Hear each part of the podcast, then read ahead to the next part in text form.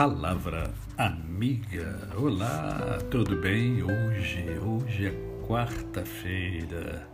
Quarta-feira, mais um dia que Deus nos dá para vivermos a tríade da felicidade. Isto é, vivemos com amor, com fé e com gratidão no coração.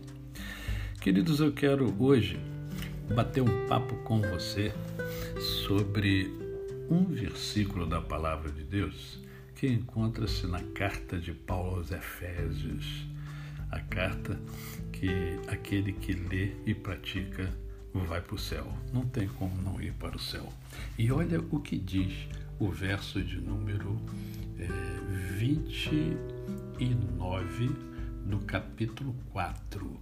Não saia da vossa boca nenhuma palavra torpe, e sim unicamente a que for boa para edificação conforme a necessidade, e assim transmita graça aos que ouvem. Muitos dos nossos deslizes, dos nossos erros, acontecem pela palavra, pela boca, pela língua, né? por aquilo que nós falamos. É, e o texto ele é muito rico e claro quando ele fala sobre isto. Né? Não saia da vossa boca nenhuma palavra que não seja boa, que não seja para edificação. Turpe aí, no grego, é coisa estragada, coisa que não serve para nada. É, nesse sentido, nós identificamos que muitas das vezes as nossas conversas, as palavras que nós emitimos, são palavras que não agregam, que não contribuem com nada. E o que a palavra de Deus está nos ensinando é que nós devemos edificar a vida do outro.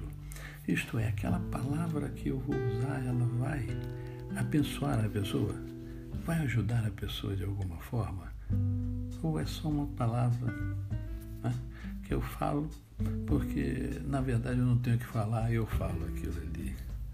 Né? A nossa palavra deve ser sempre uma palavra que busque ajudar o outro a ser. Né? Mesmo sendo imperfeitos, podemos ajudar na perfeição do outro, assim como o outro ajuda na nossa perfeição, na nossa evolução, no nosso desenvolvimento. Por isso, a palavra de Deus fala que, né, é, que não deve sair da nossa boca nenhuma palavra que não sirva para edificar a vida do outro. Veja que o texto né, diz ó, conforme a necessidade.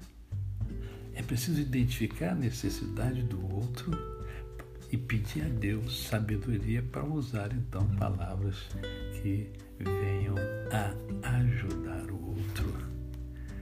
Que assim você, é, meditando nessa palavra, você possa melhorar a sua, a sua comunicação, visando comunicar da forma que Deus deseja, isto é, edificando a vida do outro. A você o meu cordial bom dia. Eu sou o pastor Décio Moraes. Quem conhece, não esquece jamais. Até amanhã, se Deus assim o permitir.